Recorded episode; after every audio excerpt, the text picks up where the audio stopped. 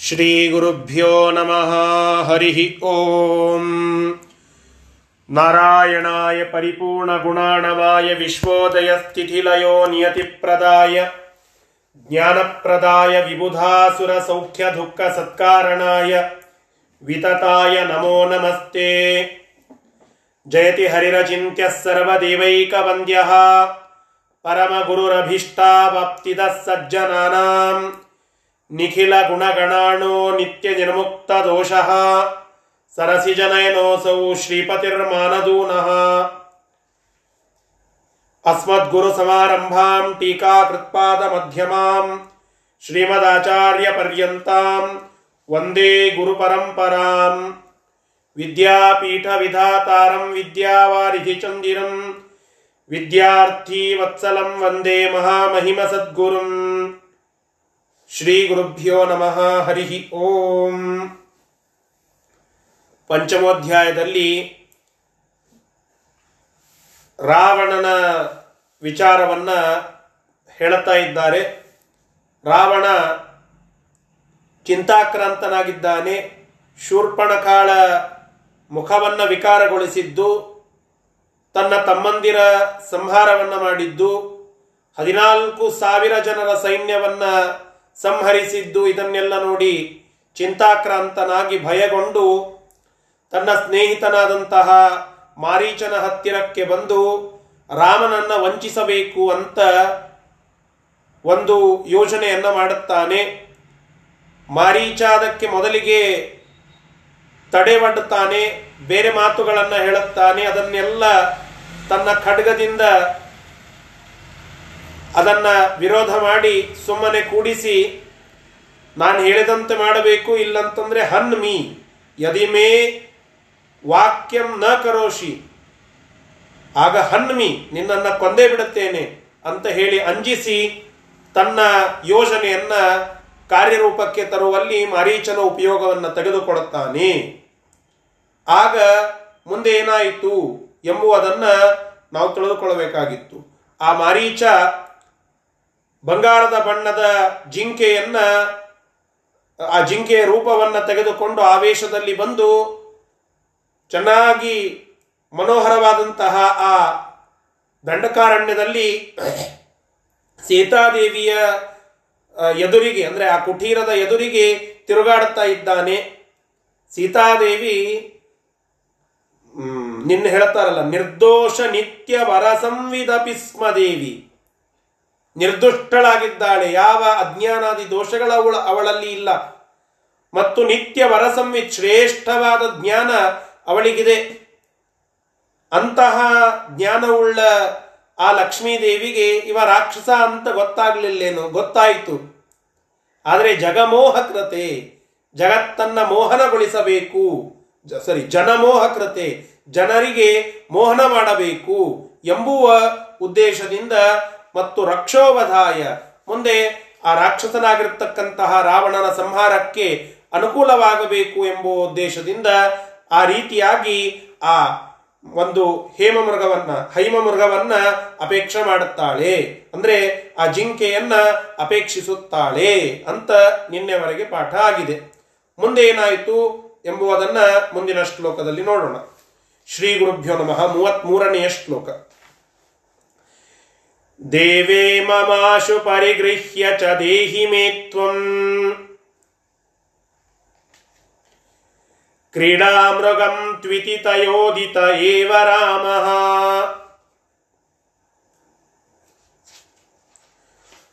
ಅನ್ವಕ್ಸಸಾರಃ ಶರ ಸನ ಬಾಣಪಾಣಿರ್.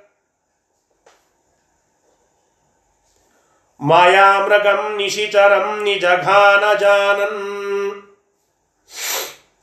ನೋಡಿ, ಪರಮಾತ್ಮ ಆ ರೀತಿಯಾಗಿ ಲಕ್ಷ್ಮೀದೇವಿಯಿಂದ ಪ್ರಾರ್ಥಿತನಾಗ್ತಾನೆ. ಲಕ್ಷ್ಮೀದೇವಿ ಅಂದ್ರೆ ಸೀತಾದೇವಿ ಕೇಳುತ್ತಾಳೆ, ಆ ಒಂದು ಮೃಗ ನನಗೆ ಬೇಕು ಅಂತ ಹೇಳಿ, ತುಂಬ ಸುಂದರವಾಗಿದೆ, ಅದನ್ನು ತಂದುಕೊಡು ಅಂತ ಹೇಳಿ ಕೇಳುತ್ತಾಳೆ. ಆಗ ಆ ರಾಮ ಅದನ್ನ ತರಬೇಕು ಎಂಬುವ ಉದ್ದೇಶದಿಂದ ಆ ಮಾಯಾ ಜಿಂಕೆ ರೂಪದಲ್ಲಿ ಮಾರೀಚನೇ ಇದ್ದಾನೆ ಅಂತ ಗೊತ್ತಿತ್ತು. ತಥಾಪಿ ಮುಂದೆ ಆ ರಾಮಾಯಣದ ಕಥಾ ಮುಂದೆ ಬರೀಬೇಕಾಗಿದೆ. ರಾವಣನ ಸಂಹಾರಕ್ಕೆ ಇದೊಂದು ಮೇನ್ ಘಟ್ಟ. ಹೀಗಾಗಿ ಪರಮಾತ್ಮ ಸರ್ವಜ್ಞ, ಸರ್ವೋತ್ತಮ, ಅವನಿಗೆ ಆ ಸಣ್ಣದಾದಂತಹ ಕಪಟ ಗೊತ್ತಾಗೋದಿಲ್ವ? ಗೊತ್ತಿತ್ತು. ತಥಾಪಿ ಅವನು ಜಗತ್ತನ್ನ ಮೋಹನ ಮಾಡುವ ಉದ್ದೇಶಕ್ಕಾಗಿ ಜಗನ್ಮೋಹನನಾಗಿರ್ತಕ್ಕಂತಹ ಪರಮಾತ್ಮ ಆ ಪ್ರಕಾರವಾಗಿ ಮತ್ತೆ ತನ್ನ ಬಿಲ್ಲು ಬಾಣಗಳನ್ನ ಹೆಗಲೇರಿಸಿಕೊಂಡು ಆ ಆ ಮಾಯಾಮೃಗವನ್ನ ಬೆನ್ನತ್ತಿ ಓಡುತ್ತಾನೆ. ಓಡಿದಾಗ ಅಲ್ಲಿ ಮಾಯಾಮೃಗ ಸ್ವಲ್ಪ ದೂರದಲ್ಲಿ ಹೋದಾಗ ಸಿಗುತ್ತದೆ. ಆ ಬಾಣವನ್ನ ಪ್ರಯೋಗ ಮಾಡುತ್ತಾನೆ ಅದರ ಮೇಲೆ. ಅದು ತಳಗಡೆ ಬಿದ್ದು ಸತ್ತು ಹೋಗಿ ಬಿಡುತ್ತದೆ ಅರ್ಥಾತ್ ಮಾರೀಚ ಅಲ್ಲಿಯೇ ಸತ್ತು ಬಿಡುತ್ತಾನೆ ರಾಮನ ಆ ಬಾಣ ಪ್ರಯೋಗದಿಂದ ಇಷ್ಟು ಈ ಶ್ಲೋಕದ ತಾತ್ಪರ್ಯ. ಅವರ ಉದ್ದೇಶ ಅಥವಾ ಅವರ ಪ್ಲಾನ್ ಅದೇ ಇತ್ತು. ಏನ್ ಪ್ಲಾನ್ ಇತ್ತು ಅಂತಂದ್ರೆ, ರಾಮ ಅಲ್ಲಿ ಇರುವವರೆಗೆ ಸೀತಾದೇವಿಯನ್ನ ಅಪಹರಣ ಮಾಡಲಿಕ್ಕೆ ಆಗೋದಿಲ್ಲ. ರಾಮನನ್ನ ಅಲ್ಲಿಂದ ಹೊರಗಡೆ ಕರೆದುಕೊಂಡು ಹೋಗಬೇಕು.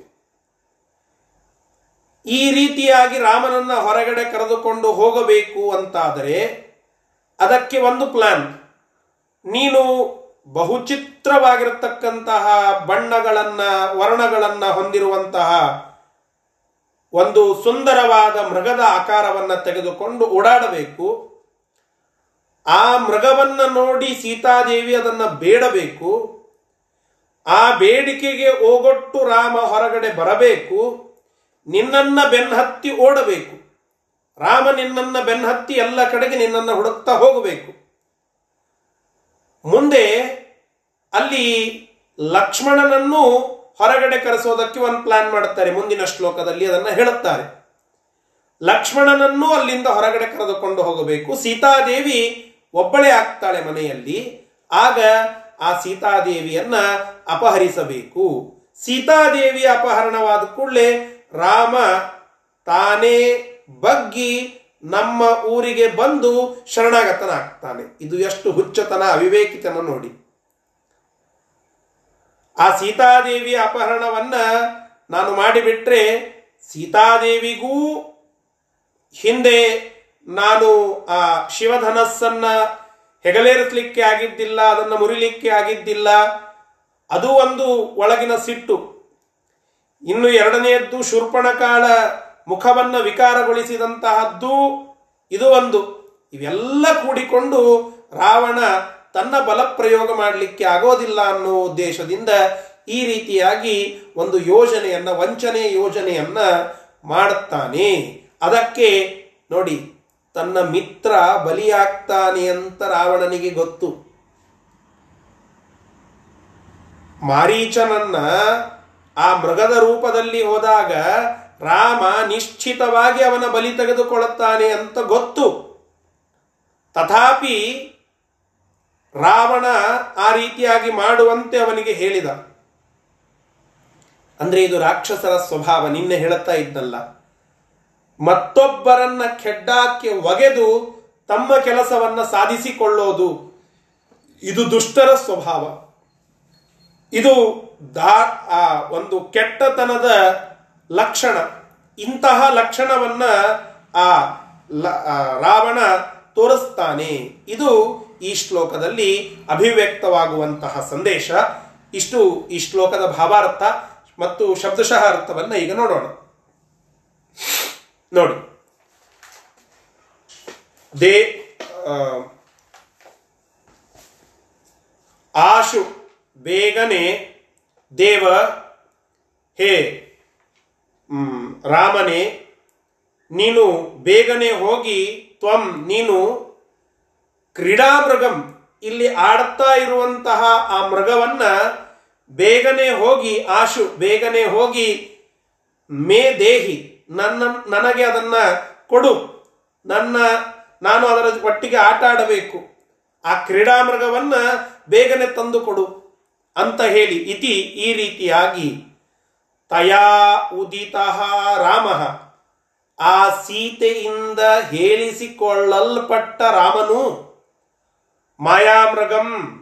ಆ ರೀತಿಯಾಗಿ ಹೇಳಿಸಿಕೊಂಡಂತಹ ರಾಮನು ಅನ್ನುವಕ್ ಸಸಾರ. ಬೇಗನೆ ಅಲ್ಲಿಗೆ ಆ, ರೀತಿ ಹೇಳಿಸಿಕೊಂಡಾದ ಮೇಲೆ ಸಸಾರ ಸಸಾರ ಅಂದ್ರೆ ಅಲ್ಲಿಂದ ಹೊರಟು ಹೋದ. ಆಗ ಹೆಂಗ್ ಹೊರಟ ಅಂತ ಕೇಳಿದ್ರೆ ಶರಾಸನ ಬಾಣ ಪಾಣಿಹಿ. ಶರಾಸನ ಬಾಣ ಪಾಣಿಹಿ.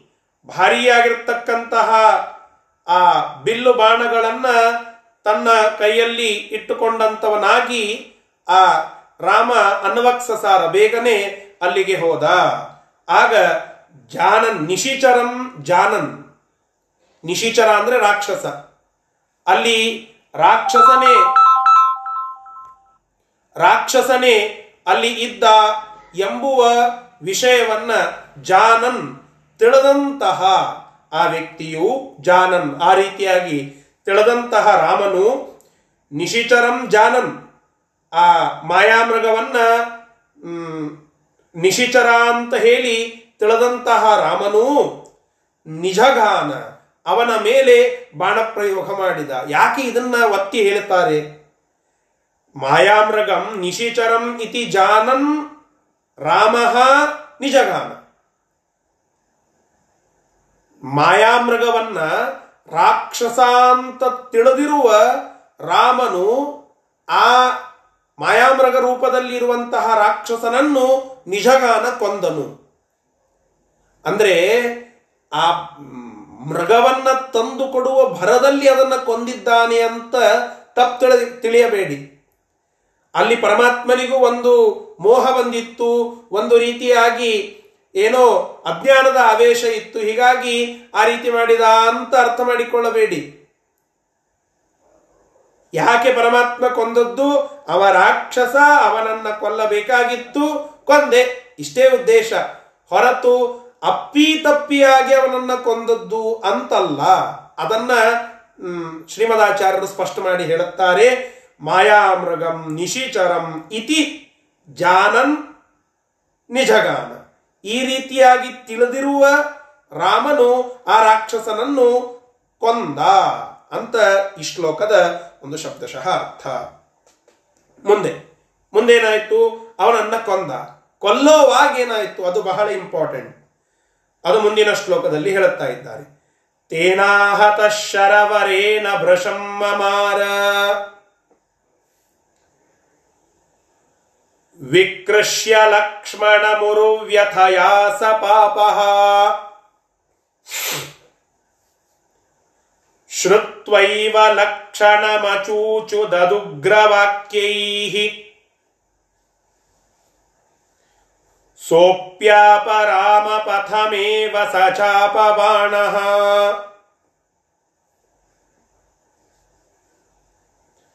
ನೋಡಿ ತೇನ ಆಹತಃ ಆ ರಾಮನಿಂದ ಕೊಲ್ಲಲ್ಪಟ್ಟಂತಹ ಆ ವ್ಯಕ್ತಿ ಆ ವ್ಯಕ್ತಿ ಸತ್ತು ಹೋದ ರಾಮನ ಬಾಣ ಪ್ರಯೋಗದಿಂದ ಮಾರೀಚ ಸತ್ತು ಹೋದ. ಸಾಯೋವಾಗ ಪಾಪಿಯಾದಂತಹ ಆ ವ್ಯಕ್ತಿ, ಅವ ಏನ್ ಮಾಡುತ್ತಾನೆ ನೋಡಿ.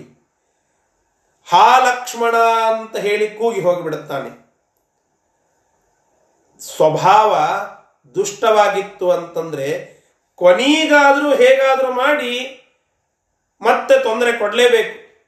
ನನ್ನ ಸಾವಿನಿಂದಾದರೂ ಅವರಿಗೆ ಮತ್ತೊಂದಿಷ್ಟು ಏನಾದರೂ ತೊಂದರೆ ಆಗಲೇಬೇಕು. ಕೊನಿ ಘಳಿಗೆವರೆಗೂ ಕೊನೆ ಕ್ಷಣದವರೆಗೂ ನನ್ನಿಂದ ಸಜ್ಜನರಿಗೆ ತೊಂದರೆ ಆಗಬೇಕು ಎಂಬುದು ಸ್ವಭಾವತಃ ದುಷ್ಟರಾದಂತಹ ಜನರಿಗೆ ಇರುವ ಲಕ್ಷಣ. ಅವರಿಗೆ ಆ ಅಭ್ಯಾಸವೇ ಇರುತ್ತದೆ. ನನ್ನ, ನಾನು ತಳಗ ಬಿದ್ದರೂ ಅಡ್ಡಿ ಇಲ್ಲ. ಒಂದ್ ಎರಡು ಕೇಸ್ನಾದರೂ ತಳಗ ಒಗದು ನಾನು ಸಾಯಬೇಕು, ನಾನು ಬೀಳಬೇಕು. ಏನಾದರೂ ಒಂದು ಸ್ವಲ್ಪ ಆದರೂ ತೊಂದರೆ ಆಗಬೇಕು. ಇದು ರಾಕ್ಷಸರ ಲಕ್ಷಣ. ಅದನ್ನ ಮಾರೀಚ ತೋರಿಸ್ತಾನೆ.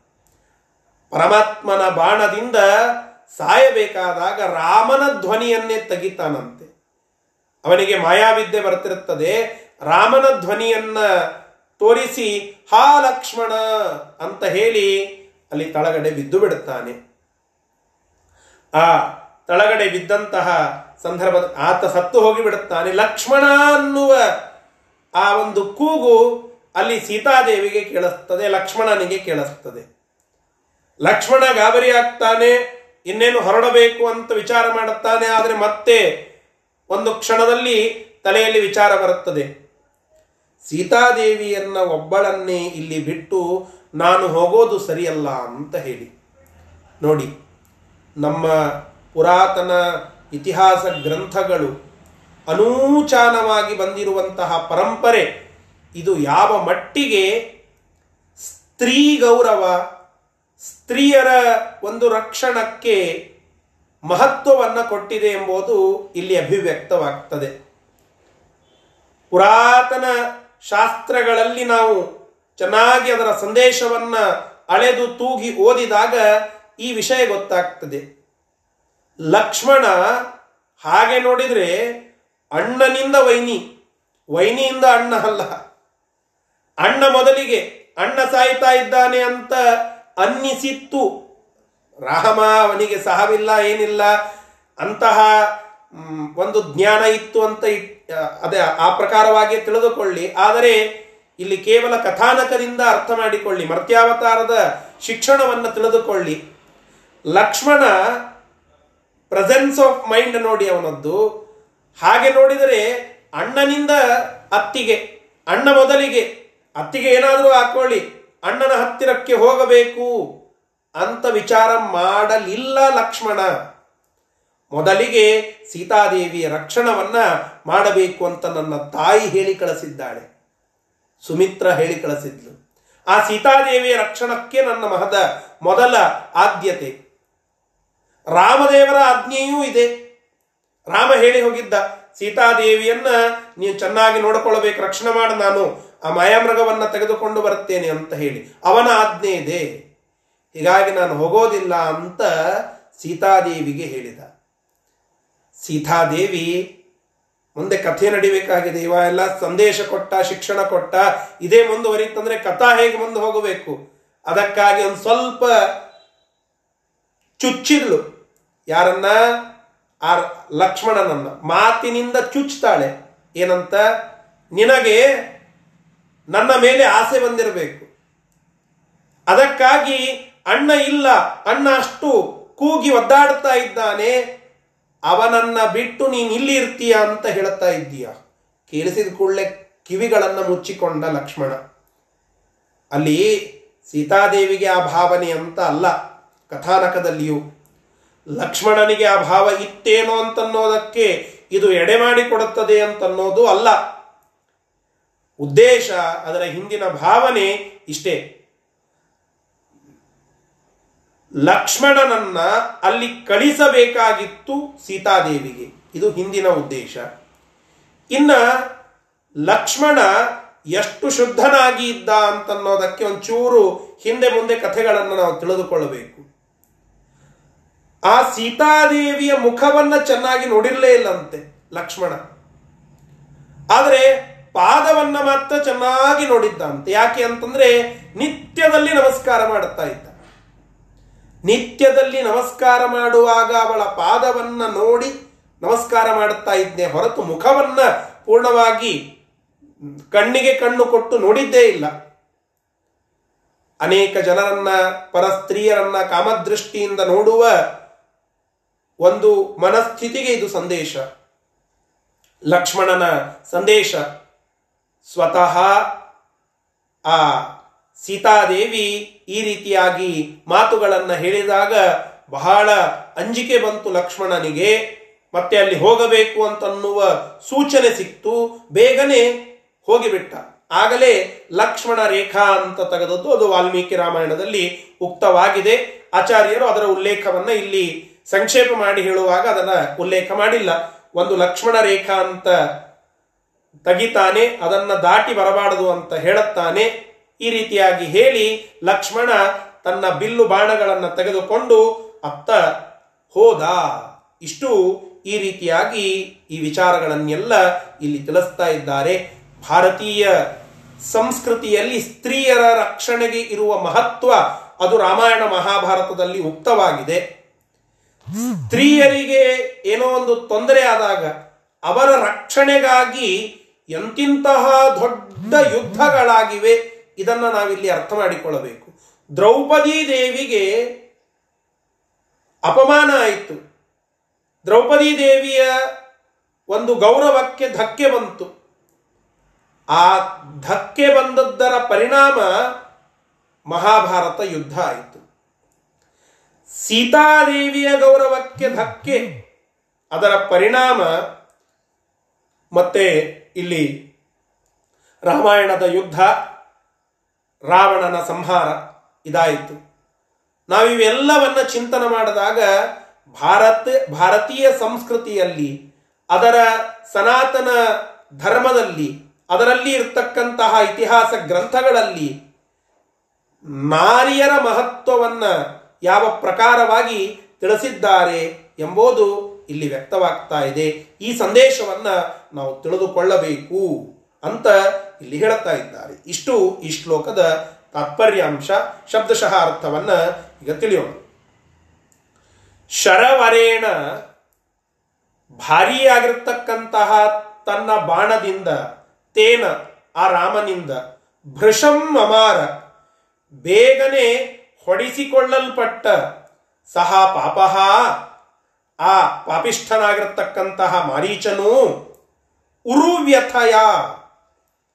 ಉರುವ್ಯಥಯ. ಬಹಳ ವ್ಯಥೆಪಟ್ಟು, ಬಹಳ ಕಷ್ಟಪಟ್ಟು ಲಕ್ಷ್ಮಣ ಇತಿ ವಿಕೃಷ್ಯ. ಜೀವ ಹೊರಟಿದೆ. ಆ ಸಂದರ್ಭದಲ್ಲಿಯೂ ಪಾಪಿಯಾದಂತಹ ಆ ವ್ಯಕ್ತಿಗೆ ಒಂದು ದೀಕ್ಷೆ ನಾನು ಇವನಿಗೆ ತೊಂದರೆ ಕೊಡಲೇಬೇಕು ಅಂತ ಹೇಳಿ. ಹಾ ಲಕ್ಷ್ಮಣ ಅಂತ ಹೇಳಿ ಕೂಗಿದ ರಾಮನ ಧ್ವನಿ ತೆಗೆದು. ಆ ಕೂಗಿದ ನಂತರದಲ್ಲಿ ಆಹತ. ಸತ್ತು ಹೋದ, ಅವನಿಂದ ಕೊಲ್ಲಲ್ಪಟ್ಟ, ಅಂದ್ರೆ ರಾಮನಿಂದ ಕೊಲ್ಲಲ್ಪಟ್ಟ. ಶುತ್ವ ಆ ರಾಮನ ಧ್ವನಿ ಇದು ಅಂತ ಹೇಳಿ ಕೇಳಿದಂತಹ ನೋಡಿ. ಇದೆಲ್ಲ ಲೋಕ ವಿಡಂಬನಕ್ಕಾಗಿ ಎಂಬುದು ಇಷ್ಟು ಸ್ಪಷ್ಟ. ಸೀತಾದೇವಿಗೆ ರಾಮನ ಧ್ವನಿ ಯಾವುದು ಮಾಯಾಧ್ವನಿ ಯಾವುದು ಅಂತ ಗೊತ್ತಿಲ್ಲವೇನು? ಅಷ್ಟು ಅಜ್ಞಾನವ? ಸರ್ವಥಾ ಇಲ್ಲ. ಲಕ್ಷ್ಮಣನಿಗೆ ತನ್ನ ಅಣ್ಣನ ಧ್ವನಿ ಯಾವುದು ಮಾಯಾಧ್ವನಿ ಯಾವುದು ಅಂತ ಗೊತ್ತಾಗೋದಿಲ್ವಾ? ಇಷ್ಟು ಸಿಂಪಲ್ ಕಾಮನ್ ಸೆನ್ಸ್ ಅಲ್ವಾ ಅಂತ ಅನ್ನಿಸಿಕೊಳ್ಳಬಹುದು. ಆದರೆ ಇದನ್ನ ಯಾಕೆ ಇಲ್ಲಿ ಈ ರೀತಿಯಾಗಿ ಮಾಡಿದರು ಅಂತಂದ್ರೆ, ಲೋಕ ವಿಡಂಬನಕ್ಕಾಗಿ. ಮುಂದೆ ಆ ರಾಮಾಯಣದ ಯುದ್ಧ ಆಗಿ ರಾವಣ ಕುಂಭಕರ್ಣರಂತಹ ರಾಕ್ಷಸರ ಸಂಹಾರವಾಗಿ ಜಗತ್ತಿಗೆ ಸಂದೇಶ ಹೋಗಬೇಕಾಗಿದೆ. ಅದರ ಪ್ರವರ್ತನಕ್ಕಾಗಿ ಈ ರೀತಿಯಾಗಿ ನಾಟಕ ಮಾಡುತ್ತಾರೆ ಅಂತ ತಿಳಿದುಕೊಳ್ಳಬೇಕು. ಶ್ರುತ್ವ ಏವ? ಇದನ್ನ ಕೇಳಿಸಿಕೊಂಡಂತಹ ಸೀತಾದೇವಿಯು ಲಕ್ಷ್ಮಣಂ ಉಗ್ರವಾಕ್ಯೈಹಿ ಅಚೂಚರತ. ಲಕ್ಷ್ಮಣನನ್ನ ಕುರಿತು ನೀನು ಹೋಗ್ತೀಯೋ ಇಲ್ಲವೋ? ನೀನು ಹೋಗದೇ ಇದ್ರೆ ಅನುಮಾನ ಬರ್ತದೆ ನೀನು ನನ್ನ ಮೇಲೆ ಆಸೆ ಪಡ್ತಾ ಇದ್ದೀಯಾ? ಅದಕ್ಕೆ ಇಲ್ಲಿ ಉಳಿತಾ ಇದ್ದೀಯಾ ಅಂತ ಅನುಮಾನ ಬರ್ತದೆ ಅಂತ ಹೇಳಿ ಉಗ್ರ ವಾಕ್ಯಗಳಿಂದ ಬಹಳ ಕೋಪದ ಮಾತುಗಳಿಂದ ಅಚೂಚುದತ್ತ ಪ್ರಚೋದನ ಮಾಡುತ್ತಾಳೆ. ಆ ಸೀತಾದೇವಿಯಿಂದ ಪ್ರಚೋದಿತನಾದಂತಹ ಸಹ ಆ ಲಕ್ಷ್ಮಣನು ಚಾಪಬಾಣ ಚಾಪ ಅಂತಂದ್ರೆ ಬಿಲ್ಲು ಬಾಣ ಬಿಲ್ಲು ಮತ್ತು ಬಾಣಗಳನ್ನ ಹೊಂದಿದವನಾಗಿ ಚಾಪ ಬಾಣಗಳಿಂದ ಸಹಿತನಾಗಿ ಸಚಾಪ ಬಾಣ ಸಹ ಆ ಲಕ್ಷ್ಮಣನು ರಾಮಪಥಮೇವ ಆಪ ರಾಮನು ಹೋದಂತಹ ಹಾದಿಯನ್ನೇ ಹಿಡಿದು ರಾಮ ಮಾರ್ಗದಲ್ಲಿಯೇನೆ ಅಲ್ಲಿಗೆ ಹೊರಟ ಅಂತ ಹೇಳಿ ಈ ರೀತಿಯಾಗಿ ಈ ಶ್ಲೋಕವನ್ನ ಹೇಳುತ್ತಾರೆ. ಇಲ್ಲಿ ಕೆಲವು ನಿರ್ಣಯದ ಮಾತುಗಳನ್ನು ಆಚಾರ್ಯರು ಮುಂದಿನ ಶ್ಲೋಕದಲ್ಲಿ ಹೇಳುತ್ತಾ ಇದ್ದಾರೆ. ಸೀತಾದೇವಿಗೆ ಅಜ್ಞಾನ ಇತ್ತ ಅಥವಾ ಅವಳಿಗೆ ಆಪತ್ತು ಬಂದಿತ್ತ ಅಂತ ಪ್ರಶ್ನೆ ಬರುತ್ತದೆ. ಮತ್ತು ಬಂದಿದ್ದಿಲ್ಲ ಅಂತ ಆದ್ರೆ ಯಾಕೆ ಹೀಗೆ ಮಾಡಿದ್ಲು? ಅಂತನೂ ಕ್ವಶನ್ ಬರ್ತದೆ ಒಂದೋ ಅಜ್ಞಾನ ಇರಬೇಕು, ಎರಡೂ ಆಪತ್ತಿರಬೇಕು. ಈಗ ನಮಗೆ ಏನೋ ತೊಂದರೆ ಆದಾಗ ನಮಗೆ ಆಪತ್ತಿದೆ ಅಂತ ಹೇಳಿ ನಾವು ಕೂಗಿ ಹೇಳುತ್ತೇವೆ, ಸಿಟ್ಟಿಗೆ ಬಂದು ಹೋಗು ಅಂತ ಹೇಳುತ್ತೇವೆ, ಇದೆಲ್ಲ ಮಾಡುತ್ತೇವೆ. ಇಲ್ಲ, ನಮಗೆ ಏನೋ ಒಂದು ಫ್ರ್ಯಾಂಕ್ ಮಾಡ್ತಾ ಇದ್ದಾರೆ ಫ್ರ್ಯಾಂಕಿಂಗ್ ನಡೆದಿದೆ, ಅಂದ್ರೆ ಕೇವಲ ಸುಮ್ಮನೆ ಚೇಷ್ಟೆ ಮಾಡುತ್ತಾ ಇದ್ದಾರೆ, ಅಂತಾದರೆ ಅಜ್ಞಾನ ಇರುತ್ತದೆ ಅಲ್ಲಿ ಒಳಗಡೆ. ಹಗ್ಗವನ್ನ ಇದು ಹಾವು ಅಂತ ಹೇಳಿದಾಗ ಅದನ್ನು ಒಪ್ಪಿಬಿಟ್ವಿ ಅಂತಂದ್ರೆ ಅಲ್ಲಿ ನಮ್ಮ ಅಜ್ಞಾನ. ಮತ್ತು ಅದನ್ನು ತಂದು ನಿಜವಾದಂತಹ ಹಾವನ್ನೇ ಮುಂದೆ ತಂದು ನಮ್ಮ ಎದುರಿಗೆ ತೋರಿಸಿದ್ರೆ ಭಯಗೊಂಡ್ವಿ ಅಂತಂದ್ರೆ ಅದು ನಮ್ಮ ಆಪತ್ತು. ಈ ಅಜ್ಞಾನ ಆಪತ್ತು ಇವೆರಡೂ ಇಲ್ಲದೆ ಈ ರೀತಿಯಾದಂತಹ ಒಂದು ಆಕ್ಟಿವಿಟಿ ಚಟುವಟಿಕೆ ಸೀತಾದೇವಿಯಿಂದ ಆಗ್ತಾ ಇದ್ದಿದ್ದಿಲ್ಲ. ಅದಕ್ಕಾಗಿ ಸುಮ್ಮನೆ ನೀವೇನು ಕಥೆ ಕಟ್ಟಬೇಡಿ. ಸೀತಾದೇವಿಗೆ ಅಂಜಿಕೆ ಇತ್ತು ಅಂತ ಹೇಳಿ ಏನು ಹೋಗ್ತದೆ ನಿಮ್ದು?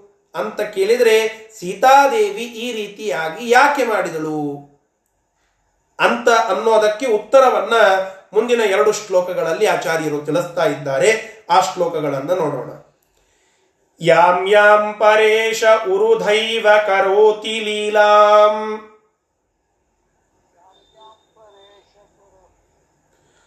तम तम करोत्यनु तथैव रमापि देवी।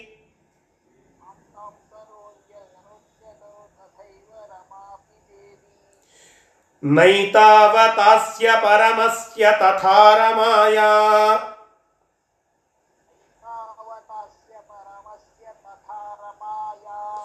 दोषोऽणुरप्यनुविचिन्त्य उरुप्रभूयत्।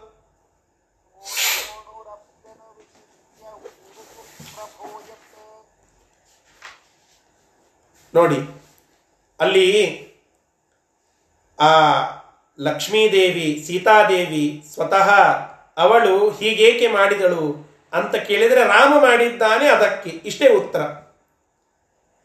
ಯಾಮ್ ಯಾಮ್ ಯಾವ ಯಾವ ಲೀಲೆಗಳನ್ನು ರಾಮ ತೋರಿಸ್ತಾನೆಯೋ ಅದಕ್ಕೆ ತಕ್ಕಂತೆ ಸೀತಾದೇವಿ ಅನುಕರಣೆ ಮಾಡುತ್ತಾಳೆ, ರಾಮನನ್ನೇ ಅನುಸರಿಸುತ್ತಾಳೆ. ಗುಣ ಕೂಡೋದು ಅಂತಾರಲ್ಲ. Thirty six out of thirty six ಇದು ರಾಮ ಮತ್ತು ಸೀತೆಯರಲ್ಲಿ ಇರುವಂತಹದ್ದು. ಒಂದೂ ನ್ಯೂನತ ಇಲ್ಲ. ಆ ರಾಮನ ಹಾರ್ದವನ್ನ ಚೆನ್ನಾಗಿ ತಿಳಿದಂಥವಳು ಸೀತಾದೇವಿ. ನಾವಿನಾಗ ಪ್ರಶ್ನೆ ಮಾಡಿಕೊಂಡವಲ್ಲ ಸೀತಾದೇವಿಗೆ ರಾಮನ ವೈಸ್ ರಿಕಗ್ನೇಷನ್ ಮಾಡುವಷ್ಟು ಒಂದು ಸಂಬಂಧ ಗಟ್ಟಿಯಾಗಿ ಇರಲಿಲ್ವ? ಹಾ ಲಕ್ಷ್ಮಣ ಅಂತಂದದ್ದು ಒಂದು ಮಾಯಾ ಧ್ವನಿ. ಅದು ರಾಮನದ್ದಲ್ಲ ಅಂತ ಹೇಳಿ ತಿಳಿದುಕೊಳ್ಳುವಷ್ಟು ಅವಳಿಗೆ ಜ್ಞಾನವಿರಲಿಲ್ವ? ಅಂತ ಕೇಳಿದರೆ, ಹಾಗಲ್ಲ, ಲೋಕದ ವಿಡಂಬನಕ್ಕಾಗಿ ರಾಮ ಈ ರೀತಿ ಪ್ಲಾನ್ ಮಾಡಿದ್ದಾನೆ. ಆ ಪ್ಲಾನಿಗೆ ಸಹಕರಿಸೋದು ಪತ್ನಿಯಾಗಿರ್ತಕ್ಕಂತಹ ಸೀತಾದೇವಿಯ ಕರ್ತವ್ಯ. ಗಂಡನ ಒಳ್ಳೆಯ ಕಾರ್ಯಕ್ಕೆ ಹೆಂಡತಿಯ ಸಪೋರ್ಟ್. ಇದು ಹೆಂಡತಿಯ ಕರ್ತವ್ಯ. ಕೆಟ್ಟ ಕಾರ್ಯಕ್ಕಲ್ಲ ಒಳ್ಳೆಯ ಕಾರ್ಯಕ್ಕೆ. ಆ ಒಳ್ಳೆಯ ಕಾರ್ಯಕ್ಕಾಗಿ ಸಪೋರ್ಟ್ ಮಾಡೋದು ಕರ್ತವ್ಯ. ಪತಿವ್ರತ ಶಿರೋಮಣಿ, ಮಹಾಪತಿವ್ರತಿ ಆಗಿರ್ತಕ್ಕಂತಹ ಸೀತಾದೇವಿ ಗಂಡನ ಪತಿಯ ಹಾರ್ದವನ್ನ ಚೆನ್ನಾಗಿ ನಾನು ಬಲ್ಲೆ ಆ ಸೇವೆಯಿಂದ ನಾನು ಅದನ್ನು ಪಡೆದುಕೊಂಡಿದ್ದೇನೆ. ನೀವು ನಿಮ್ಮ ನಿಮ್ಮ ಪತಿಯರ ಸೇವೆಯನ್ನ ಮಾಡಿ ಅವರ ಹಾರ್ದವನ್ನು ಚೆನ್ನಾಗಿ ತಿಳಿದುಕೊಳ್ಳುವ ಸಾಮರ್ಥ್ಯವನ್ನು ಪಡೆಯಿರಿ ಎಂಬುವ ಸಂದೇಶವನ್ನು ಸೀತಾದೇವಿ ಕೊಡ್ತಾ ಇದ್ದಾಳೆ. ಎಲ್ಲ ಭಾರತೀಯ ಸ್ತ್ರೀಯರಿಗೆ ಈ ರೀತಿಯಾಗಿ ಗಂಡನ ಆ ಲೀಲೆಯನ್ನು ತಿಳಿದುಕೊಂಡು ಅದಕ್ಕೆ ತಕ್ಕಂತೆ ತಾಳ ಹಾಕ್ತಾಳೆ ಆ ಸೀತಾದೇವಿ. ಸೀತಾದೇವಿಗೆ ಯಾವ ದೋಷವೂ ಇಲ್ಲ. ಅಂದ ಮೇಲೆ ಸೀತಾದೇವಿಗೆ ದೋಷ ಇಲ್ಲ ಅಂದ ಮೇಲೆ ಸೀತಾದೇವಿ ಅನುಕರಿಸುವ ಆ ರಾಮನಿಗೆ, ಶ್ರೀಹರಿಗೆ ದೋಷ ಇವೆ ಅಂತ ಏನಾದರೂ ಹೇಳಲಿಕ್ಕೆ ಸಾಧ್ಯವ? ಸರ್ವಥಾ ಇಲ್ಲ. ಅಂತಹ ಶುದ್ಧ ಯಾವ ದೋಷವೂ ಅಲ್ಲಿ ನಾವು ತಿಳಿದುಕೊಳ್ಳಲಿಕ್ಕೆ ಸಾಧ್ಯವಿಲ್ಲ. ಸೀತಾದೇವಿ ಮತ್ತು ರಾಮದೇವರಲ್ಲಿ ಯಾವ ಪ್ರಕಾರವಾದಂತಹ ಈ ಅಜ್ಞಾನಾದಿ ದೋಷಗಳು ಇಲ್ಲ ಎಂಬುದು ಇಲ್ಲಿ ದಿಟವಾಗ್ತದೆ ಸತ್ಯವಾಗ್ತದೆ ಅನ್ನೋದನ್ನ ಇಲ್ಲಿ ತಿಳಿಸ್ತಾ ಇದ್ದಾರೆ. ಇಷ್ಟು ಈ ಶ್ಲೋಕದ ಒಂದು ತಾತ್ಪರ್ಯಾಂಶ ಮತ್ತು ಸಂದೇಶ ಶಬ್ದಶಃ ಅರ್ಥವನ್ನ ಈಗ ನೋಡೋಣ. ನೋಡಿ. ಪರೇಶಃ ಆ ಪರರಿಗೆ ಅಂದರೆ ಉಳದಂತಹ ಎಲ್ಲರಿಗೆ ಈಶನಾಗಿರ್ತಕ್ಕಂತಹ ಪರನಾದಂತಹ ಈಶನಾದಂತಹ ಶ್ರೇಷ್ಠನಾದ ಮತ್ತು ಈಶನಾಗಿರುವಂತಹ ಶ್ರೀಹರಿಯು ಉರುಧ. ಅನೇಕ ರೀತಿಯಾಗಿ ಯಾಂ ಯಾಂ ಲೀಲಾಂ ಕರೋತಿ. ಯಾವೆಲ್ಲ ಲೀಲೆಗಳನ್ನು ಮಾಡುತ್ತಾನೆಯೋ ತೋರುತ್ತಾನೆಯೋ, ತಾಂ ತಾಂ ಆ ಎಲ್ಲ ಲೀಲೆಗಳನ್ನು ದೇವಿ ರಮಾ ಅಪಿ ಮಹಾಲಕ್ಷ್ಮಿಯಾಗಿರ್ತಕ್ಕಂತಹ ರಮಾದೇವಿಯೂ ಕೂಡ ತಥೈವ ಅನುಕರೋತಿ. ಅದೇ ರೀತಿಯಾಗಿ ಅನುಸರಿಸಿ ನಡೆಯುತ್ತಾಳೆ. ತಥಾ ಅದೇ ರೀತಿಯಾಗಿ ಹಾಗೆಯೇ ಪರಮಸ್ಯ, ಅಸ್ಯ ರಮಾಯಾ ಆ ಪರಮಾತ್ಮನ ಮತ್ತು ರಮಾದೇವಿಯ ದೋಷೋಣು ಅಪಿ, ದೋಷ ಅಣು ಅಪಿ, ದೋಷದ ಅಣುಗಳು ಕೂಡ ಅವುಗಳನ್ನು ಚಿಂತನ ಮಾಡಬಾರದು. ನ ನ ಏವ ವಿಚಿಂತ್ಯ, ಅವುಗಳನ್ನು ಸರ್ವಥ ಚಿಂತನೆ ಮಾಡಬಾರದು. ಅಂದ್ರೆ ಇವಳಿಗೆ ಅಜ್ಞಾನ ಇತ್ತು, ದೋಷ ಇತ್ತು ಎಂಬುದಾಗಿ ಸರ್ವಥಾ ಚಿಂತನೆ ಮಾಡಬೇಡಿ ಅಂತ ಇಲ್ಲಿ ಹೇಳುತ್ತಾ ಇದ್ದಾರೆ. ಆ ರೀತಿಯಾಗಿ ಚಿಂತನ ಮಾಡಲಿಕ್ಕೆ ಸಾಧ್ಯ ಇಲ್ಲ. ಯಾಕೆ ಅಂದ್ರೆ ಇಲ್ಲಿ ಹೇಳುತ್ತಾ ಇದ್ದಾರೆ, ಉರುಪ್ರಭು. ಆ ಉರುಪ್ರಭು ಪರಮಾತ್ಮನ ದಾಸಾನುದಾಸರಾಗಿರ್ತಕ್ಕಂತಹ ಬ್ರಹ್ಮದೇವರು ಮೊದಲಾದಂಥವರೆಲ್ಲರೂ ಈ ಸೀತಾದೇವಿ ಅಧೀನರೇ ಆಗಿದ್ದಾರೆ. ಉರುಪ್ರಭು. ಆ ಉರುಪ್ರಭು ಆಗಿರುವಂತಹ ಪರಮಾತ್ಮನ ಒಂದು ಆಜ್ಞೆ ಅದರಂತೆ ನಡೆದುಕೊಳ್ಳುತ್ತಾ ಇದ್ದಾಳೆ. ಆದ್ದರಿಂದ ಅವಳಿಗೆ ಏತಾವತ ಇದೆಲ್ಲ ನಡೆದದ್ದು ಲೋಕ ವಿಡಂಬನಕ್ಕಾಗಿಯೇನೆ ಹೊರತು ಅವಳ ಅಜ್ಞಾನಾದಿ ದೋಷದಿಂದ ಅಲ್ಲ. ಪರಮಾತ್ಮ ಈ ರೀತಿಯಾಗಿ ಮಾಡಿದ ಪರಮಾತ್ಮನನ್ನ ಅನುಸರಿಸಿದಳು ಆ ಸೀತಾದೇವಿ. ಇಷ್ಟೇ ಅಲ್ಲಿ ನಾವು ತಿಳಿದುಕೊಳ್ಳಬೇಕಾದಂತಹ ಅಂಶ ಅಂತ ಇಲ್ಲಿ ಹೇಳ್ತಾ ಇದ್ದಾರೆ. ಇಷ್ಟು ಈ ಶ್ಲೋಕದ ಒಂದು ಶಬ್ದಶಃ ಅರ್ಥ ಮತ್ತೆ ಮುಂದುವರೆಸ್ತಾರೆ ಇದೇ ವಿಷಯವನ್ನು. ಕ್ವಾಜ್ಞಾನಮಾಪದಪಿ ಮಂದ ಕಟಾಕ್ಷ ಮಾತ್ರ.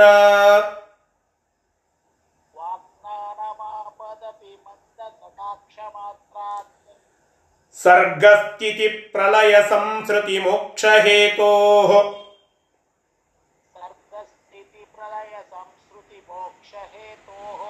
ದೇವ್ಯಾ ಹರೇ ಕಿಮು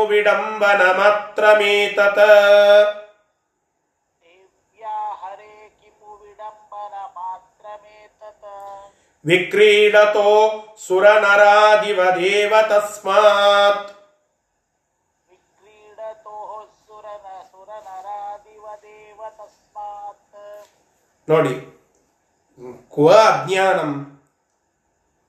ಎಲ್ಲಿಯ ಅಜ್ಞಾನ? ಆಪತ, ಎಲ್ಲಿಯ ಆ ಒಂದು ಆಪತ್ತು? ಲಕ್ಷ್ಮೀದೇವಿಗೆ ಎಲ್ಲಿಯ ಅಜ್ಞಾನ, ಎಲ್ಲಿಯ ಆಪತ್ತು? ಹೆಂಗ ಅಜ್ಞಾನ ಇರಲಿಕ್ಕೆ ಸಾಧ್ಯ, ಎಲ್ಲಿಯ ಆಪತ್ತು ಬರಲಿಕ್ಕೆ ಸಾಧ್ಯ? ಸ್ವತಃ, ಅಂದ್ರೆ ನೀವೇನು ಹೇಳಿದ್ರಲ್ಲ ಪರಮಾತ್ಮನನ್ನ ಅನುಸರಿಸಿದ್ಲು ಅಂತ. ಏ, ಅಷ್ಟೆಂಗ್ ನೀವು ಕಥಿ ಚೇಂಜ್ ಮಾಡಲಿಕ್ಕೆ ಹೋಗ್ತೀರ್ರಿ. ಅವಳಿಗೆ ಅಜ್ಞಾನ ಇರಬಹುದಂತ ಒಪ್ಪಿಬಿಡ್ರಲ್ಲ ಏನಾಗ್ತದೆ ಅಂತ ಕೇಳಿದರೆ ವೇದಕ್ಕೆ ವಿರುದ್ಧವಾಗ್ತದೆ. ವೇದ ಏನು ಹೇಳುತ್ತದೆ? ಅಂಬ್ರಣಿ ಸೂಕ್ತವನ್ನ ನಾವೆಲ್ಲ ಕೇಳಿದ್ದೇವೆ. ಯಾವ ವ್ಯಕ್ತಿ ಊಟ ಮಾಡುತ್ತಾನೋ ಅವನಿಗೆ ಊಟ, ಅವನಲ್ಲಿ ನಿಂತು ಊಟ ಮಾಡುವ ಶಕ್ತಿಯನ್ನ ಕೊಡುವವಳು, ಊಟ ಮಾಡುವ ಯೋಗವನ್ನ ಕರುಣಿಸುವವಳು ಲಕ್ಷ್ಮೀದೇವಿ. ನೋಡಬೇಕು ಎಂಬುವ ವ್ಯಕ್ತಿಗೆ ನೋಡುವ ಶಕ್ತಿ ಕೊಡುವವಳು ಲಕ್ಷ್ಮೀದೇವಿ. ಉಸಿರಾಡುವವನಿಗೆ ಉಸಿರಾಡುವ ತ್ರಾಣ ಕೊಡುವವಳು ಲಕ್ಷ್ಮೀದೇವಿ. ಎಲ್ಲ ದೇವತೆಗಳಿಗೆ ಅವರವರ ಸ್ಥಾನವನ್ನ ಕೊಡುವವಳು ಲಕ್ಷ್ಮೀದೇವಿ. ವಿಶ್ವ ಸ್ಥಿತಿ ಪ್ರಳಯ ಸರ್ಗ ಮಹಾವಿಭೂತಿ ವೃತ್ತಿ ಪ್ರಕಾಶ ನಿಯಮ ಪ್ರತಿಬಂಧ ಮೋಕ್ಷ. ಯಸ್ಯಾ ಅಪಾಂಗಲವ ಮಾತ್ರತ ಊರ್ಜಿತಾ ಶ್ರೀಹಿ ಯತ್ ಕಟಾಕ್ಷ ಬಲವತಿ ಅಜಿತಂ ನಮಾಮಿ. ಶ್ರೀಮದಾಚಾರ್ಯರು ತಿಳಿಸ್ತಾರಲ್ಲ. ಶ್ರೀಹಿ ಯತ್ ಕಟಾಕ್ಷ, ಯಾವ ಜಗತ್ತಿನ ಸೃಷ್ಟಿ, ಸ್ಥಿತಿ, ಸಂಹಾರ, ನಿಯಮನ, ಅಜ್ಞಾನ, ಜ್ಞಾನ, ಅಜ್ಞಾನ, ಬಂಧ, ಮೋಕ್ಷ ಎಂಬ ಸೃಷ್ಟಿಯಾದಿ ಅಷ್ಟಕರ್ತೃತ್ವವನ್ನ ತಾನೇ ನಿಂತು ಮಾಡುತ್ತಾಳು. ಅಂತಹ ಲಕ್ಷ್ಮೀದೇವಿ ತನ್ನ ಯಸ್ಯ ಅಪಾಂಗಲವ ಮಾತ್ರತ ಊರ್ಜಿತಾಸ. ಯಾರ ಕಣ್ಣಿನ ಕಿರು ನೋಟದ ಪ್ರಭಾವದಿಂದಲೇ ಇಷ್ಟೆಲ್ಲ ಆಗಿಬಿಡುತ್ತದೋ? ಬಹಳ ಶ್ರಮಪಟ್ಟಲ್ಲ ಕಣ್ಣಿನ, ಆ ಕಿರು ನೋಟ ಕುಡಿ ನೋಟ ಅದರ ಪ್ರಭಾವದಿಂದಲೇನೆ ವಿಶ್ವಸ್ಥಿತಿ ಪ್ರಲಯ ಸರ್ಗ ಮಹಾವಿಭೂತಿ ಇದೆಲ್ಲ ಆಗಿ ಹೋಗಿಬಿಡುತ್ತದು? ಅಂತಹ ಲಕ್ಷ್ಮೀದೇವಿಗೆ ಈ ಶಕ್ತಿ ಕೊಟ್ಟದ್ದು ಶ್ರೀಹಿ ಯತ್ ಕಟಾಕ್ಷ ಬಲವತಿ ಅಜಿತಂ ನಮಾಮಿ ಅವಳಿಗೆ ಎಲ್ಲ ಶಕ್ತಿ ಕೊಟ್ಟದ್ದು ಪರಮಾತ್ಮ. ಅಂತಹ ಆ ಲಕ್ಷ್ಮೀದೇವಿಯ ಕಣ್ಣಿನ ಕುಡಿನೋಟದಿಂದ ಇಷ್ಟೆಲ್ಲ ಕೆಲಸ ಆಗ್ತದೆ. ಆ ಲಕ್ಷ್ಮೀದೇವಿಯನ್ನ ವೇದ ಹೊಗಳುತ್ತದಲ್ಲ ಮಯಾಸೋ ಅನ್ನ ಮತ್ತಿಯೋ ವಿಪಶ್ಯತೀಯ ಪ್ರಾಣೀತ್ಯ ಈಂ ಶೃಣೋತ್ಯುಕ್ತಂ, ಅಮಂತ ಓಮಾಂತ ಉಪಕ್ಷಿಯಂತಿ ಶ್ರುಧಿಶ್ರುತ ಶ್ರದ್ಧಿವಂತೆ ವದಾಮಿ ಉಣ್ಣುವ ವ್ಯಕ್ತಿಗೆ ಉಣ್ಣುವ ಶಕ್ತಿ ಉಸಿರಾಡುವ ವ್ಯಕ್ತಿಗೆ ಉಸಿರಾಡುವ ಶಕ್ತಿ ಯಂ ಕಾಮಯೇ ತಂ ತಂ ಉಗ್ರಂ ಕರೋಮಿ ತಂ ಬ್ರಹ್ಮಾಣಂ ತಂ ಋಷಿಂ ತಂ ಸುಮೇಧಾಂ ಯಾರನ್ನ ಇಚ್ಛೆ ಪಡುತ್ತಾಳೋ ಲಕ್ಷ್ಮೀದೇವಿ ಅವರೇ ಅಲ್ಲಿ ರುದ್ರನಾಗ್ತಾರೆ ಬ್ರಹ್ಮ ಆಗ್ತಾನೆ. ಭಾರಿ ಮೇಧಾವುಳ್ಳಂತಹ ಜ್ಞಾನಿ ಆಗ್ತಾನೆ. ಒಳ್ಳೆ ಋಷಿ ಆಗ್ತಾನೆ. ಅವರೆಲ್ಲರಿಗೆ ಋಷಿತ್ವ, ಜ್ಞಾನತ್ವ, ಅರ್ಥ ಜ್ಞಾನಿತ್ವ, ಮತ್ತೆ ಇಂದ್ರತ್ವ, ರುದ್ರತ್ವ, ಬ್ರಹ್ಮತ್ವ ಇವೆಲ್ಲ ಸಿಗೋದು ಲಕ್ಷ್ಮೀದೇವಿಯ ಕಟಾಕ್ಷದಿಂದ. ಅಂತಹ ಲಕ್ಷ್ಮೀದೇವಿಗೆ ಅಜ್ಞಾನ ಅಂತ ಹೇಳಿದರೆ ಹೇಗೆ ಸಾಧ್ಯ ಒಪ್ಪಿಕೊಳ್ಳಿ. ಈ ವಿಷಯವನ್ನು ಚಿಂತನ ಮಾಡಿ. ಅಜ್ಞಾನ ಅಂತ ಇಂತಹ ವ್ಯಕ್ತಿ, ಇಂತಹ ಶ್ರೇಷ್ಠ ಲಕ್ಷಣಗಳನ್ನು ಹೊಂದಿದ್ದಾಳೆ ಅಂತ ವೇದ ಹೇಳುತ್ತದೆ. ಆ ವೇದ ಹೇಳುವ ಮಾತುಗಳಿಗೆ ಅಗೌರವ ತೋರಿಸಿದಂತಾಗ್ತದೆ. ಸೀತಾದೇವಿಗೆ ಇಂತಹ ಕೆಟ್ಟ ಲಕ್ಷಣಗಳು ಅಂತಾದರೆ. ಆದ್ದರಿಂದ ಸರ್ವಥಾ ಹಾಗಿಲ್ಲ. ಕೇವಲ ಆ ಲೋಕವನ್ನ ವಿಡಂಬನ ಮಾಡುವ ಉದ್ದೇಶದಿಂದ, ಜಗತ್ತನ್ನ ಮೋಹನ ಮಾಡುವ ಉದ್ದೇಶದಿಂದ ಆ ರೀತಿಯಾಗಿ ಪರಮಾತ್ಮನ ಐಡಿಯಾ ಏನಿತ್ತು ಅದಕ್ಕೆ ಸಪೋರ್ಟಿವ್ ಆಗಿ ಲಕ್ಷ್ಮೀದೇವಿ ಇದ್ದಾಳೆ ಎಂಬುವುದನ್ನು ಇಲ್ಲಿ ನಮಗೆ ತಿಳಿಸಿಕೊಡುತ್ತಾ ಇದ್ದಾರೆ. ಇಂತಹ ಲಕ್ಷ್ಮೀದೇವಿಗೆ ಒಡೆಯನಾದಂತಹ ಪರಮಾತ್ಮನಿಗೆ ದೋಷ ಅಂತಂದ್ರೆ ಅದು ಹೇಗೆ ಸಾಧ್ಯ? ನೋಡಿ, ಇಲ್ಲಿ ಒಂದು ಲಕ್ಷ್ಮೀದೇವಿಗೆ ಇಂತಹ ಯಾವ ದೋಷಗಳು ಇಲ್ಲ. ಶ್ರೀಹಿ ಯತ್ಕಟಾಕ್ಷ ಬಲವತಿ, ಯಾರ ಬಲದಿಂದ ಶ್ರೀದೇವಿಗೆ ಇಷ್ಟು ಬಲವೋ ಅಂತಹ ಬಲಿಷ್ಠನಾದ ಪರಮಾತ್ಮನಿಗೆ, ಅಜಿತನಿಗೆ ಇನ್ಯಾವ ದೋಷ ಅಂತ ನಾವು ಹೇಳಲಿಕ್ಕೆ ಸಾಧ್ಯ?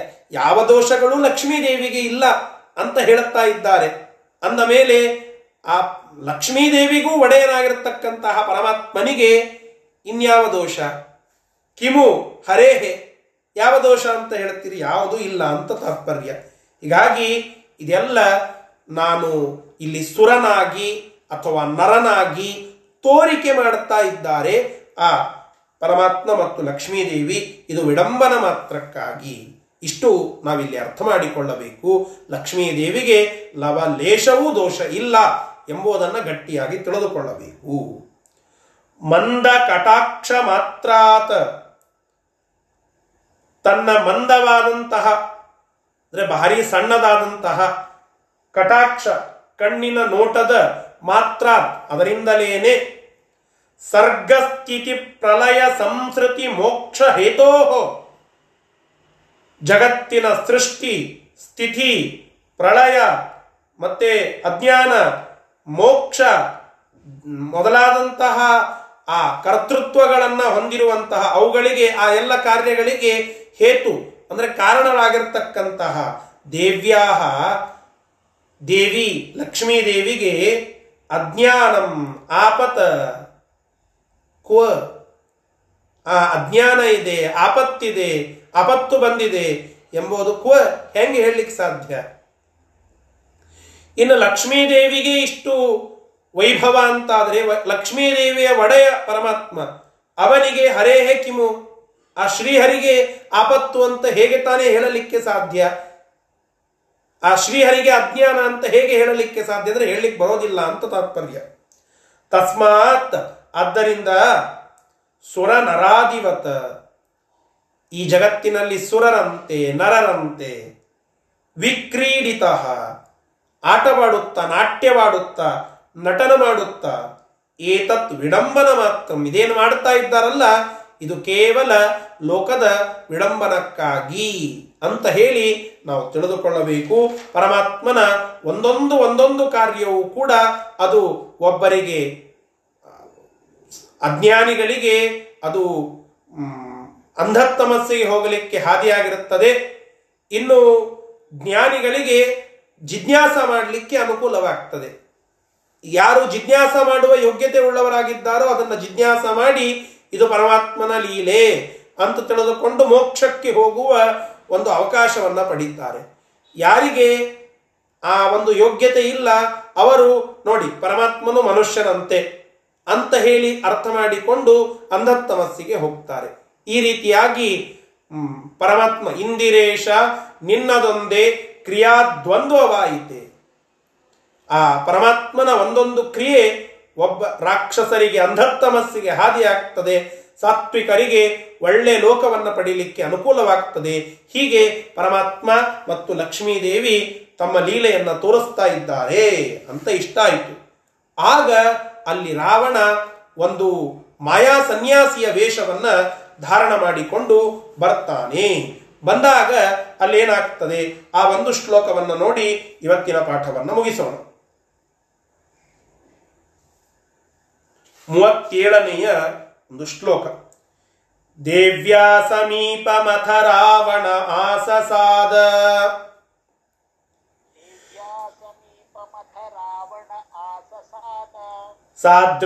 ಸಾದೃಶ್ಯತಾಮಗಮದಪ್ಯ ವಿಷಹ್ಯ ಶಕ್ತಿ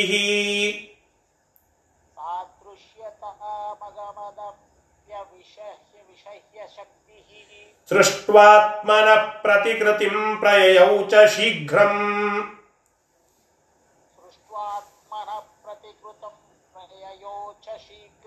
ಕೈಲಾಸಮರ್ಚಿತ ಪದಾನ್ಯವಸತ್ ಶಿವಾಭ್ಯಾಂ कैलासमर्चितपदान्यवसज्जीवाभ्याम् ನೋಡಿ ಆಗ ಆ ರಾಕ್ಷಸನಾದಂತಹ ರಾವಣ ಮಾಯಾ ಸನ್ಯಾಸಿಯ ರೂಪವನ್ನ ತಾಳಿಕೊಂಡು ಅಲ್ಲಿ ಸೀತಾದೇವಿ ಹತ್ತಿರಕ್ಕೆ ಬರ್ತಾನೆ. ಅಷ್ಟೊತ್ತಿಗಾಗಲೇ ಸೀತಾದೇವಿ ಅಲ್ಲಿ ಶಿವ ಮತ್ತು ಪಾರ್ವತಿಯರಿಂದ ಪ್ರಾರ್ಥಿತಳಾಗಿರುತ್ತಾಳೆ. ಕೈಲಾಸಕ್ಕೆ ಹೋಗಿಬಿಟ್ಟಿರ್ತಾಳೆ. ಕೈಲಾಸಕ್ಕೆ ಹೋಗುವ ಹಾದಿಯಲ್ಲಿ ಅಗ್ನಿ ಭೇಟಿಯಾಗ್ತಾನೆ, ಅಗ್ನಿಯನ್ನು ಕರೆಸ್ತಾಳೆ ಸೀತಾದೇವಿ. ನನ್ನ ಆಕೃತಿ ಪ್ರತಿಕೃತಿಯನ್ನ ಮಾಡು ಅಂತ ಹೇಳುತ್ತಾಳೆ. ಪ್ರತಿಕೃತಿಯನ್ನ ಮಾಡಿ ಆ ಜಾಗದಲ್ಲಿ ಹುಬೇ ಹುಬ್ ಅವಳು ಸೀತಾದೇವಿಯೇ ಅನ್ನಿಸುವಂತೆ ಅಲ್ಲಿ ನಿಲ್ಲಿಸಿ, ಆ ಅಗ್ನಿಗೆ ಹೇಳಿ ಪ್ರತಿಕೃತಿ ಮಾಡಿಸಿ, ಅಲ್ಲಿ ನಿಲ್ಲಿಸಿ ತಾನು ಶಿವ ಪಾರ್ವತಿಯರಿಂದ ಅರ್ಚಿತಳಾಗಿ ಒಂದು ವರ್ಷಗಳ ಕಾಲ ಕೈಲಾಸದಲ್ಲಿ ಇರ್ತಾಳೆ. ನೋಡಿ, ಸೀತಾದೇವಿಯನ್ನ ಅಪಹರಣ ಮಾಡಿದ್ದು ಅಂತ ಅಲ್ಲ. ಸೀತಾದೇವಿಯ ಆಕೃತಿಯನ್ನ ಅಲ್ಲಿ ಅಪಹರಣ ಮಾಡಿದ್ದು. ಮಾಯಾ ಜಿಂಕೆ, ಮಾಯಾಮೃಗ, ಅದು ಬಂದಂತಹ ಪ್ರಸಂಗ. ಮಾಯಾ ಸನ್ಯಾಸಿಯ ವೇಷ ರಾವಣ ತೊಟ್ಟು ಬಂದಿದ್ದಾನೆ. ಈ ಮಾಯಾ ರೂಪದಿಂದ ಬಂದಂತಹ ಜನರಿಗೆ ನಿಜವಾದ ಸೀತಾದೇವಿ ಸಿಗ್ತಾಳ? ಟಿಪ್ಪಣಿಕಾರರು ಪ್ರಶ್ನೆ ಮಾಡುತ್ತಾರೆ. ನಿಜವಾದ ಸೀತಾದೇವಿ ಸಿಗ್ತಾಳ? ಸರ್ವಥಾ ಇಲ್ಲ. ಅವರಿಗೂ ಮಾಯಾ ಅರ್ಥಾತ್ ಒಂದು ಪ್ರತಿಕೃತಿಯ ರೂಪದಲ್ಲಿ ಇರುವ ಸೀತಾದೇವಿಯ ಸಿಕ್ಕಳು. ಅಷ್ಟೊತ್ತಿಗಾಗಲೇ ಸೀತಾದೇವಿ ಅಲ್ಲಿ ಹೋಗಿಬಿಟ್ಟಿರುತ್ತಾಳೆ. ಇಷ್ಟು ಇಲ್ಲಿ ಆದಂತಹ ಪ್ರಸಂಗ. ಇದಕ್ಕೆ ಆ, ಸೀತಾದೇವಿ ಅಲ್ಲಿ ಹೋಗಿ ಆ ಪರಮೇಶ್ವರರಿಂದ ಆರಾಧಿತಳಾಗಿ ಅಂದ್ರೆ ರುದ್ರದೇವರು ಮತ್ತು ಪಾರ್ವತಿ ದೇವಿಯಿಂದ ಆರಾಧಿತಳಾಗಿ ಆ ಕೈಲಾಸದಲ್ಲಿ ಇರ್ತಾಳೆ. ಇತ್ತ ಆ ರಾವಣ ಅಜ್ಞಾನಿ ಅವನು ಆ ಸೀತಾದೇವಿಯ ಆಕೃತಿಯನ್ನು ತೆಗೆದುಕೊಂಡು ತನ್ನ ವಿಮಾನದಲ್ಲಿ ಹಾಕಿಕೊಂಡು ಮತ್ತೆ ಹೋಗಲಿಕ್ಕೆ ಪ್ರಾರಂಭ ಮಾಡುತ್ತಾನೆ. ಇಷ್ಟು ಇಲ್ಲಿರುವಂತಹ ಶ್ಲೋಕದ ತಾತ್ಪರ್ಯ. ಶಬ್ದಶಃ ಅರ್ಥವನ್ನ ಈಗ ನೋಡಿ. ಅಥ ಅನಂತರದಲ್ಲಿ ದೇವ್ಯಾ ಸಮೀಪಂ. ಆ ದೇವಿಯ ಅರ್ಥಾತ್ ಸೀತಾದೇವಿಯ ಸಮೀಪಕ್ಕೆ ಬಂದಿರತಕ್ಕಂತಹ ರಾವಣ, ರಾವಣನು ಆಸಸಾದ ಸಮೀಪಕ್ಕೆ ರಾವಣನು ಆಗಮಿಸಿದ. ಆಸಸಾದ ಅಂದ್ರೆ ಆಗಮಿಸಿದನು. ಅವಿಷಹ್ಯ ಶಕ್ತಿ ಸಾ. ವಿಷಹ್ಯ ಅಂದ್ರೆ ಸಹಿಸಲಿಕ್ಕೆ ಯೋಗ್ಯ. ಅವಿಷಹ್ಯ ಅಂತಂದ್ರೆ ಯಾರಿಂದಲೂ ಸಹಿಸಲಿಕ್ಕೆ ಆಗದಂತಹ ಮಹಾಶಕ್ತಿ ಉಳ್ಳ ಆ ಲಕ್ಷ್ಮೀದೇವಿಯ ಸ್ವರೂಪಳಾಗಿರುವಂತಹ ಸೀತಾದೇವಿಯು ಆತ್ಮನಃ ಪ್ರತಿಕೃತಿ, ತನ್ನ ಪ್ರತಿಕೃತಿಯನ್ನ ಸೃಷ್ಟ ಅಗ್ನಿಯಿಂದ ಮಾಡಿಸಿ ಅದೃಶ್ಯತಾಂ ಅಗಮತ. ತಾನು ಅಲ್ಲಿಂದ ಅದೃಶ್ಯಳಾಗಿ ಹೊರಟು ಹೋದ್ಲು ಎಲ್ಲಿ ಹೋದ್ಲು? ಶೀಘ್ರಂ ಬೇಗನೆ ಕೈಲಾಸಂ ಕೈಲಾಸಕ್ಕೆ ಹೋದಳು. ಶಿವಾಭ್ಯಂ ಅಲ್ಲಿ ಶಿವ ಮತ್ತು ಪಾರ್ವತಿಯರಿಂದ ಅರ್ಚಿತ ಪದ ನ್ಯವಸತ. ಪಾದ ಸೇವೆಯನ್ನ ಮಾಡಿಸಿಕೊಳ್ಳುತ್ತ ಅಲ್ಲಿಯೇ ಒಂದು ವರ್ಷಗಳ ಕಾಲ ವಾಸ ಮಾಡಿದಳು ಸೀತಾದೇವಿ. ಇಷ್ಟು ಅಲ್ಲಿ ಆದಂತಹ ಪ್ರಸಂಗ. ಈ ವಿಷ, ಈ ವಿಷಯವನ್ನ ಇಲ್ಲಿ ನಮಗೆ ತಿಳಿಸಿಕೊಡುತ್ತಾ ಇದ್ದಾರೆ. ಇದನ್ನ ಕೇಳಿದ ಕೂಡಲೇ ಒಂದಿಷ್ಟು ಪ್ರಶ್ನೆಗಳು ಹುಟ್ಟಾಕ್ತವೆ ಅಂದ್ರೆ, ಅಗ್ನಿ ಹೋಗೋ ಸಮಯಕ್ಕೆ ಹಾದಿಯಲ್ಲಿ ಬಂದಿದ್ದಾನೆ ಅಂತ ಕೆಲವು ಕಡೆ ಓದಿದ್ದೇವಲ್ಲ ಅದಕ್ಕೆ ಉತ್ತರ ಏನು ಅಂತ ಒಂದು. ಇನ್ನು ವೇದವತಿ ಎಂಬುವಂತಹ ಪ್ರಸಂಗ ಶ್ರೀನಿವಾಸ ಕಲ್ಯಾಣದಲ್ಲಿ ಕೇಳಿದ್ದೇವಲ್ಲ, ಅದಕ್ಕೇನು ಉತ್ತರ ಅಂತ ಎರಡನೆಯ ಪ್ರಶ್ನೆ. ಈ ಎಲ್ಲ ಪ್ರಶ್ನೆಗಳಿಗೆ ಉತ್ತರವನ್ನ ಆಚಾರ್ಯರೇ ಮುಂದಿನ ಶ್ಲೋಕದಲ್ಲಿ ಹೇಳುವವರಿದ್ದಾರೆ. ಆ ಶ್ಲೋಕದ ಸಂದೇಶವನ್ನ ಮತ್ತು ಸಾರಾಂಶವನ್ನ ನಾಳೆ ದಿನ ಮತ್ತೆ ಮುಂದುವರಿಸೋಣ. ಶ್ರೀ ಕೃಷ್ಣಾರ್ಪಣ ವಸ್ತು ಹರಯೇ ನಮಃ.